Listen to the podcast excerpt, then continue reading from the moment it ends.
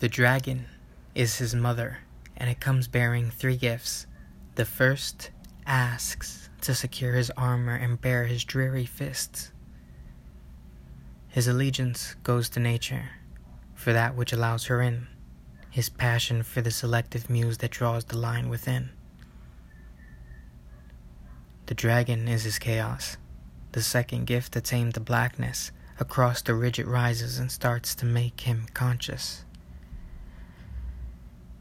The monster is inside you. You have to tame the dragon. Not just the wings and fangs, but your own beast must rise from darkness.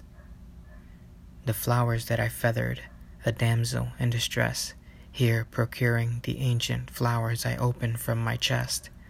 Across the ridge it rises, my heart bleeds the ocean calmness. I am the only witness, and this body, my only promise. Mm-hmm.